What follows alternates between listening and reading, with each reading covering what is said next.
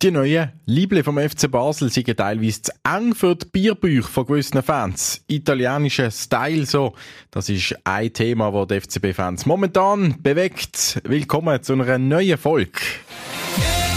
Der Basilisk Penalty Podcast. Präsentiert vom Shoppingcenter St. Jakob Park in Basel. Direkt unter dem Heiligen Rasen und mit über 50 Shops. Da findest du alles, was du brauchst. Und wir haben nachgefragt beim Fanshop vom FC Basel und dem Leiter Florian Hamann. Wie läuft's mit den neuen Liebling? Die Liebling verkaufen sich sehr gut. Ähm, wir haben eine riesen Freude. Ähm, die Leute haben eine riesen Freude. Die Fans haben eine riesen Freude. Also es ist allgemein, kommt es äh, sehr, sehr gut an. Insbesondere das Heimtrikot. Äh, das kann man ganz klar so sagen. Und äh, wir nähern uns da auch an Zahlen, wo man muss sagen, mit denen haben wir so jetzt zum Start schon nicht gerechnet. Also im Sinn von wirklich positiv. Konkrete Zahlen will der FCB keine bekannt geben. Das ist im Moment noch sehr zu jung und auch die ganzen Spielkalender so dicht, dass sich das noch so massiv wird verändern, dass es im Moment schwierig ist, wirklich eine klare Prognose abzugeben. Ich denke, das ist dann im November möglich, wenn wir dann mal so die Vorrunde durch haben. Ja. Dass die neuen Liebling vom italienischen Ausrüster Macron anders beschaffen sind und viel enger als vorher mit Adidas, die Diskussion, die hat auch der Florian Hamann vom FCB mitbekommen. Ja, das ist korrekt. Das haben wir auch bereits festgestellt, gehabt, wo wir in Bologna gesehen sind, beim Ausrüster, dass die Shirts relativ eng ausfallen. Ähm, man muss da dazu sagen, beim FC Basel wird der sogenannte Slim Fit eingesetzt. Ähm, das ist der normale Schnitt, was es gibt bei dem Macron-Trikot. Ähm, es gab auch noch ein Bodyfit, das ist dann noch eins enger als das, was wir jetzt haben. Ähm, das kennt man so von der italienischen Nationalmannschaft zum Beispiel, ist eine Zeit lang äh, sehr, sehr äh, krass in die Richtung rumgelaufen. Und dort haben wir klar abgewunken und gesagt, das geht nicht. Slimfit ist aber die einzige Alternative gesehen, für jetzt zumindest den Start. Darum sind wir auch mit dem so ins Rennen und machen auch darauf aufmerksam, ähm, dass sie klein und eng ausfallen.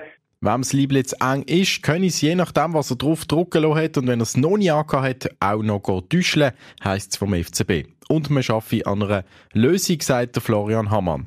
Wir tun dem aber auch schon bereits ein bisschen entgegenwirken und tun den Grössenschlüssel auch noch nach oben anpassen. Das heisst, spätestens im Herbst sollten wir nochmal eine Lieferung bekommen, wo es dann auch nochmal eine, eine Größe größer dabei wird haben. Und ähm, mit dem probieren wir es zu entschärfen, aber es ist natürlich so, es ist auf der einen Seite ist ein italienischer Hersteller, der grundsätzlich ähm, so produziert und auf der anderen Seite haben wir aber auch ein Shirt, wo sehr viel Elastan ähm, drin hat, also einen recht hohen Stretch-Anteil hat und durch das einfach automatisch auch ein Stück weit enger wird. Schon bald kommt außerdem noch das dritte Liebling raus. Laut einem Leak im Internet ist es einfarbig, dunkelblau mit einem roten Streifen jeweils auf der Seite und einem Münstermuster nur noch auf den Ärmel.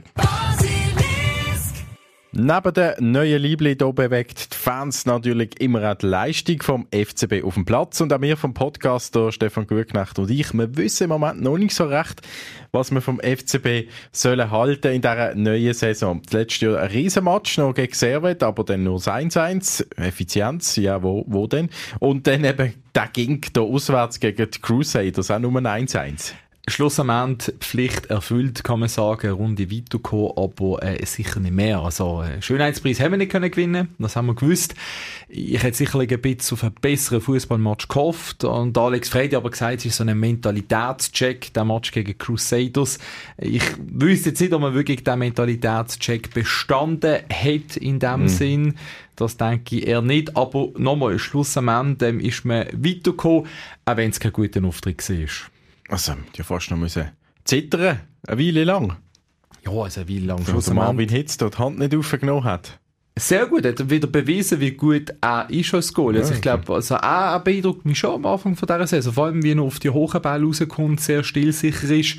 Ähm, hat für mich wirklich eine sehr gute Ausstrahlung. Das, das ist definitiv so. Aber schlussendlich, der FCB ist 1 im 4 gesehen und ähm, hat schlussendlich für mich nicht ins Zittern geraten. Es gibt sicherlich Spieler, die sich einmal mehr aufgedrängt haben, ähm, zum nicht spielen in den wichtigen Match. Äh, Nasser Chiga oder Darian Male ist einmal mehr bewiesen, als es im Moment ja, sie nicht Werbung in eigener Sache gemacht. Definitiv nicht. Aber definitiv eben, der Hitz natürlich schon auch in den letzten Spielen, jetzt, wenn man das anschaut, seit er da ist, ähm, die Diskussion um den äh, Ex-Goalie Heinz Lindner ist eigentlich fertig. Da muss man nicht mehr drüber reden. Nein, definitiv nicht. Also der Marvin Hitz ähm, ist mehr als noch ebenbürtig und eigentlich, man merkt halt, er kommt von der Bundesliga, die Ausstrahlung tut dieser Mannschaft schon extrem gut. Gerade auch mit dieser Abwehr, wo immer wieder mal, ich sage jetzt mal, neu zusammengemischt ist, bringt er die Ruine und ist da durch eine wertvolle Säule wird das werden in dieser Saison, bin ich überzeugt. Eben die Saison ist noch jung, ähm, wenn wir vergleichen schon mit letzter Saison zum gleichen Zeitpunkt, da ist ein fulminanter Start gesehen mit drei Spielen, drei Siege, sieben Goal zum jetzigen Zeitpunkt. Jetzt haben wir vier Spiele, ein Sieg, drei Unentschieden und nur fünf Goal. Also eben, ich, wenn ich das, man kann es nicht vergleichen, es hat ja wieder einen Umbruch gegeben, aber ich denke auch letzte Saison hat man den Patrick Rahmen gehabt, der doch ein bisschen Vorlaufzeit schon gehabt hat, von der alten Saison noch, und da den Schwung hätte können mitnehmen ja, und dort ist auf der, eben der Start auch besser gewesen. Ich meine, gerade mit dem einen Spiel gegen die albanische Mannschaft mm. in der Qualifikation für Conference League, das hat halt irgendetwas ausgelöst und das ist fulminant losgegangen. Das, das ist jetzt natürlich nicht mit dem frühen Gegengol in Winterthur, aber ich sage jetzt mal eben, Servet hat man eigentlich gesehen, so was die Mannschaft ja, fähig ist. ist. Gewesen, ja. Und dann ist Crusaders, ich will nicht sagen, ein undankbarer Gegner, ähm, Donnerstag oben dort, aber Pflichtaufgabe für Man ist ein Gegner gewesen, der die Kunst des Grätschens nahezu perfektioniert hat, aber das Fußballspielen jetzt nicht wirklich für sich pachtet hat. Ja, schlussendlich denke ich, werden die nächsten Matches sicherlich sehr aufschlussreich sein, weil also da sind wir uns sicher einig, so ein Match wie gegen Crusaders kann man sich nicht mehr leisten gegen Brøndby und das muss, ich sage jetzt mal so, muss eine Warnung einfach sein für die Zukunft. Eben, das ist auch gerade der nächste Match. Brøndby auswärts, Kopenhagen auswärts. Ähm, ich würde sagen, der Brøndby mindestens gleiches Kaliber wie äh, die schwedische Hammerby letzte Saison. Ja, das denke ich schon. Mein Brøndby ist schon letzte Saison, wie man sagt, in der Europa League gesehen, was ein besserer Wettbewerber als der FCB. Ist dann nicht wirklich erfolgreich gesehen, kein einziger Match gewonnen gegen Teams wie Sparta Prag, Lyon oder Glasgow Rangers. Aber ist für mich dann auch das andere. Wenn man sich für einen internationalen Wettbewerb qualifizieren will, dann kann ein Brøndby nicht der Maßstab sein. Also dann muss man sich gegen so eine Mannschaft durchsetzen. Definitiv, weil äh, der dänische Fußball sicher nicht viel schlechter als der Schweizer Fußball, aber wenn man auch schaut, in den letzten Jahren haben die jetzt nicht gerade x Vereine in der Gruppenphase von der Champions League gehabt, wie doch die Schweiz auch mit IB hat und nachher vorher natürlich der FCB. Äh, wir haben noch schnell nachgeschaut, Dänemark äh, ist in der Fünfjahreswertung von der UEFA auch zurückgekehrt von Platz 14 auf 18, die Schweiz dafür vorgekommen auf den 14. Platz von Platz 19. Und ich glaube, was man kann sagen ist, es ist mal nicht wieder irgendeine weite Reise in den Osten, Sagen wir mal, das bleibt mir jetzt keine Ausrede von der Reisestrapazen. Und auch für die Fans.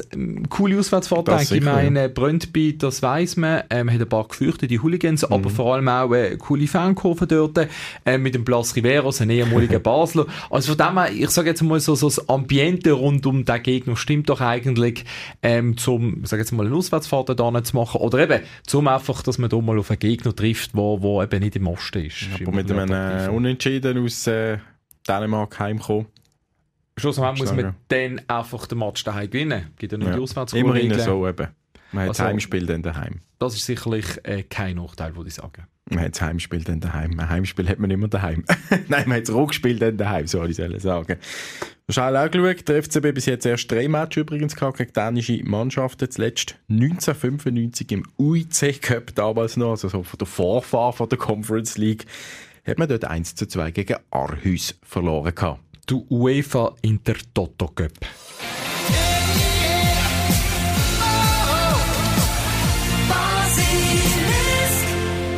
Deutschland gegen England, der Fußballklassiker gibt's an der Frauenfußball-EM im Final. Eine EM, wo viel darüber geredet worden ist, wie populär echt der Fußball von der Frauen jetzt ist.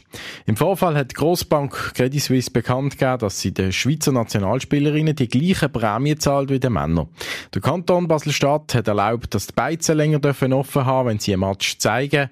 Die Stadt jetzt England sind voll gewesen. Es gibt neue Rekordzahlen für eine EM von der Frauen, zum Beispiel sehr öffentlich Eröffnungsspiel mit über 68.000 Fans im Stadion. Wer sich also noch am Frauenfußball bewegt, der hat durchaus auch das Gefühl von einer Euphorie und vom Aufschwung können bekommen. Wir sind absolut, ich kann es nicht anders sagen, äh, überwältigt. Also die Stimmung war sensationell. Gewesen. Ähm, bei dem Schweiz-Spiel beispielsweise haben wir bei Schweiz-Schweden haben wir irgendwie über 100 Personen gehabt, die, die im und äh, außerhalb vom Didi den Match äh, zusammen geschaut haben. Das sagt der Raffi Pfister von der Fußballbeiz Didi Offensiv im Kleinbasel. Dort sind viele Matches gezeigt worden von der EM. In der Vorrunde haben wir einfach das Eröffnungsspiel gezeigt. Ähm, das ist jetzt nicht wahnsinnig gut gelaufen. Hingegen das Spiel der Schweizerinnen, muss ich wirklich sagen, da bin ich absolut baff gesehen. Also, wir haben natürlich gehofft, dass das sehr gut laufen wird, aber Schweden, Schweiz ist, ist einfach wirklich bumsenvoll gewesen. Etwa 100, 120 Menschen, die in und ums die, die den Match geschaut haben. Die Auslastung ist jetzt auch bei den Halbfinals sehr, sehr gut gewesen. Im öffentlichen Leben hat Frauen aber nicht gross stattgefunden. Keine Fahnen aus, wenig grosse Public Viewings, eine EM-Stimmung mit Hubkonzert, mit Leuten, die in Fußballliebli rumlaufen. Das hat man in der Stadt Basel zumindest fast nie gespürt. Wenn dann am Ende noch in der Steine, rund ums Mr. Pickwick Pub, wo die Frauenfußball-EM auch gelaufen ist. Die Barkeeperin Ella sagt, sie hätte das Pub einmal gut gefüllt gehabt. Also nicht ganz voll, aber da war schon mehr los als erwartet. Also wir hatten eine gute Stimmung, gehabt. wir hatten schon ziemlich viele Leute, gehabt. vor allem die Schweizer Match auf jeden Fall, Engländer auch äh, und der Germany Game. Germany Game. Ja, ja, Deutschland auch, das war auch etwas los. Gewesen. Die sind die drei grossen. ja, also wir sind zufrieden. Im Schnitt sind etwa doppelt so viele Gäste gekommen, wie erwartet, die Match schauen. Also es war einfach eine Mischung zwischen Stammgästen und auch einfach Leute, die wir noch nie gesehen haben. Nicht immer ist gerade auf allen Bildschirmen im Pickwick Frauenfußball gelaufen. Beim Final jetzt dann aber schon. Da erwartet das Pub auch draussen einen Haufen Leute zum Duell Deutschland gegen England. Zugeschaltet aus England ist uns jetzt auch wieder der Tim Klose, der Profifußballer, der dort in seine zweite Saison geht mit Bristol City. Tim, hallo und äh, wir reden ja über Frauenfußball, äh, wo natürlich ein grosses Thema ist, gerade in England, wo die EM momentan ist. Wie viele Matches hast du geschaut? Ja, hallo. Ähm, ja, immer mal wieder äh, reingeschaut natürlich. Match, also auch die von Deutschland für mich natürlich interessant, weil ich halb Deutscher bin. Dann von der Schweiz natürlich äh, habe ich auch mitverfolgt, die Match. Äh, das war natürlich ein bisschen unglücklich gesehen mit der ganzen Situation um den Virus herum. Ähm, ja, und sonst natürlich immer wieder die Highlights und, und jetzt bin ich gespannt auf das Finale. Und der EM ist gerade in England, eben, wo du tätig bist, wo du selber Fußball spielst. Wie groß ist die EM dort? Wie fest Thema? Ja, man merkt schon, dass der Frauenfußball immer mehr Gewicht äh, hat hier in England. Äh, ich glaube, äh, wenn man sieht, dass sie dürfen im Wembley, äh, ja, wahrscheinlich vor ausverkauftem Haus, hoffe ich jetzt mal schwer, dürfen Fußball spielen, dann ist das ähm, ja, etwas Tolles für einen Frauenfußball. Ich glaube, in den letzten paar Jahren hat es immer mehr Aufmerksamkeit auch äh, angezogen. Und ich glaube, das ist etwas Tolles, weil äh, wir haben natürlich hier in Bristol haben wir einen sehr engen Kontakt zu der Frauenmannschaft. Die sind auf der anderen Seite von unserem äh, Trainingsgelände so quasi. Und wir treffen uns immer mal wieder im Gym. Und dann wird natürlich austauscht und äh, es werden Fragen gestellt, es werden äh, Goal, wo jetzt passiert sind an der EM, werden zusammen angeschaut und gesagt, ist es wirklich so gut gewesen, wie es gesehen oder äh, wie sehen ihr das, wie sehen wir es? Und äh, das ist natürlich lustig, der Austausch. Was kommt da raus bei dem austauschen? Also, äh, gibt es da Sprüche oder so? Oder wird da der Frauenfußball wirklich auch als hoch angesehen von euch, vom, vom Team her? Nein, also wir müssen auch sagen, natürlich, äh, unsere Mannschaft, die wir hier haben, ist natürlich sehr jung, oder? Das sind sehr viele 18-Jährige, wenn nicht sogar jünger. Und äh, dann ist es auch interessant, ihre Sichtweise mal zu sehen. Aber natürlich, äh, Männer werden äh, ab und zu Goal anschauen und sagen, hey, da hätte ich können heben. Und Frauen sagen dann, nein, das ist super gut gesehen. Und dann fährst du so eine Diskussion an. Und das ist mega interessant, ist mega spannend, weil ähm, ja, es treffen eigentlich zwei, also ein bisschen Welten aufeinander und äh, am Ende sind wir wie ein bisschen verschmolzen und, und sehen, ah ja, nein, das, das ist wirklich so gesehen und es ist wirklich, der Austausch finde ich mega spannend und, und äh, es zeigt einfach auch, dass der Frauenfußball, wie gesagt, am Co ist. Also gibt es ein Beispiel, wo du noch weißt, gerade, wo du darüber geredet hast, über eine Szene, wo, wo, die, wo die jungen Männer vielleicht gesagt haben, ja, da hat meine Großmutter da geholt. Äh, nein, wir haben, ähm, es hat ein Hackengol gegeben von einer Engländerin jetzt im Halbfinale. Ähm, das ist, glaube ich, 4-0 gesehen, oder das 3-0 von der Russo, heisst sie. Und äh, wir haben dann natürlich, das ist zum, so einem der besten Goal vom Turnier schon fast gewählt worden. Und wir haben das natürlich dann kritisch hinter, mhm. hinterfragt, wir Männer, und haben gedacht, ist das wirklich so ein gutes Hackengol gesehen? Und dann haben wir mit denen diskutiert und äh, haben gesagt, nein, eigentlich muss ich sagen, es ist schon speziell oder in der Situation, wie ja. sie es gemacht hat. Und Ähm, ja, und eben so kommst du dann, es ist ja lustig dann, oder, mit, mit ihnen darüber diskutieren. Und sie sind auch sehr offen und, und es ist, es ist wirklich ein guter Vibe, den man dann hat, äh, umeinander und, und das macht Spaß. Und es ist, ich, wie gesagt, ich, ich, ich habe Freude, äh, mit Frauen über, über Fußball diskutieren, über ihre Sicht zu sehen und, und das ist etwas, wo, wo in Zukunft hoffentlich größer wird. Wie groß ist denn, also bei euch in der Kabine ist das Thema, aber sonst meine ich zum Beispiel zu Bristol in der, äh, in der Stadt drinnen, wird es dort äh, Frauenfußball EM live übertragen. Draussen schauen dass die Leute so in den Beizen in den Pubs? Boah, das, ich wüsste, das wüsste ich jetzt nicht wirklich. Okay. Ähm, natürlich hat es noch nicht den gleichen Stellenwert wie Männerfußball, aber ich glaube, wie gesagt, das ist am kommen. Und, ähm, wenn man jetzt auch zum Beispiel mal die Prämien anschaut im Frauenfußball, dann äh, das kommt jetzt auch immer wie mehr an, ja. an, an die Männer ran oder sind sogar gleichgestellte Fang schon. Aber eben jetzt auf der Straße, man merkt in England ist es grösser. Ähm, aber es ist noch nicht auf, dem, auf, dem, auf dieser Höhe wie, wie der Männerfußball natürlich. Vielen Dank, Tim, für die spannende Einsicht. Punkto Frauenfußball zu England. Bitte gern. Der Tim Klose, der startet am Wochenende übrigens selber in die neue Saison mit Bristol City. Wir reden dann in einer Woche mit ihm drüber. Schön, wenn ihr auch dann wieder dabei sind. Der Penalty Podcast von Basilisk. Jeden Freitag oben neu auf allen Podcast-Plattformen. Präsentiert vom Shoppingcenter St. Jakob Park in Basel. Direkt unter dem Heiligen Rasen und mit über 50 Shops. Da findest du alles, was du brauchst.